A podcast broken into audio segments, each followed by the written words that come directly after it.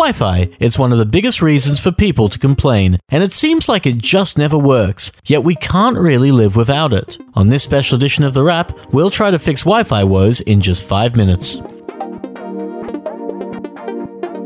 It's a pretty safe assumption that you have Wi Fi at home, and depending on how many people live there, you may have more devices craving wireless connections. Phones, TVs, computers, game consoles, you can even get fridges and washing machines with Wi Fi, as well as heaters, air conditioners, and light bulbs. Wi Fi is everywhere, but it's not often all that great, and the more devices you have, the more your Wi Fi is likely to struggle. Generally, these problems can be traced back to the wireless router, a device that controls who and what gets the wireless connection you're sending out. Remember that everyone's home is different, we all have different needs, and so there's not one right solution for every Wi Fi network. But many are probably using a router that came with their internet connection, and that's a bit of a problem. The Wi Fi routers we generally get from the service providers out there are, are okay. Uh, I'd probably classify them more as starter devices or entry level devices than, uh, than a powerful modem or modem router. That's D-Link's Graham Reardon, who says the routers you get with a connection aren't really meant for performance and offer just enough to get started with. You know, they're really just designed to get you connected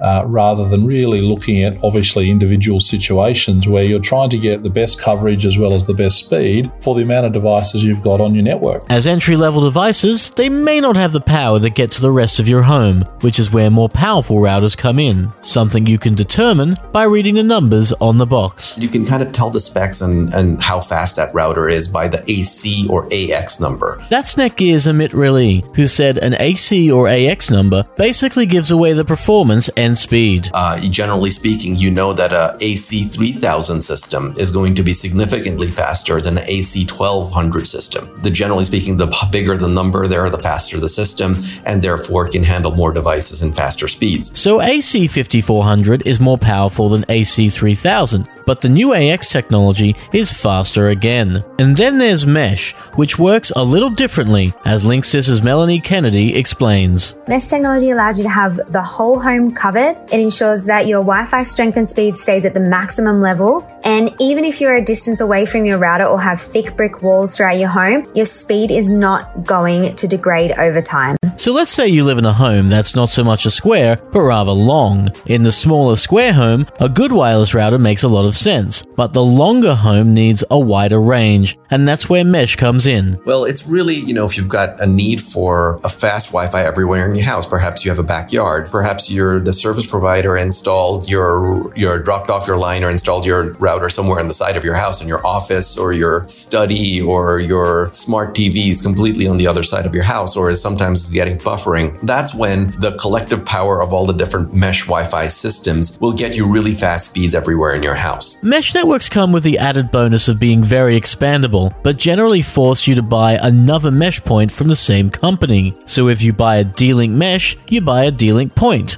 Or a Netgear one, you buy one from Netgear and so on. Easy Mesh looks set to change that, and it's something we're beginning to see in Australia, with Telstra launching it locally. Everyone had a different way of implementing this technology, and many of them with closed systems. And that was really limiting the innovation and experiences that we were able to provide to our customers. Telstra's Michelle Garra told us that its use of Easy Mesh meant it could improve Wi Fi using a standard Australians could rely on. On average, Australians live in larger homes. By comparison to, say, the UK, our homes are built with stronger material, and we have a really high demand for entertainment. And they're all factors that impact the Wi Fi solution for your home. And while much of this might come as a suggestion to fix your Wi Fi by replacing it, the reality is you might just need a few tips. Put your router somewhere in the center of your house so you get coverage in all the different directions. So if you're buying a new Wi-Fi router, I really think, well, what, what am I going to need in two or three years' time if it keeps accelerating that way and I keep adding devices to my network? We always recommend that people go for the best speed and multiple user capabilities, otherwise known as MU-MIMO. Avoid large metal objects. Keep it away from your refrigerator, for example. Um, that's a really the refrigerators do really bad things to to Wi-Fi just because you know it can't get through metal. You'll get what you pay for, and and you know the the trick there is to figure out how much you're willing to pay for good Wi-Fi. In the end, you should look at your device situation, start thinking long term,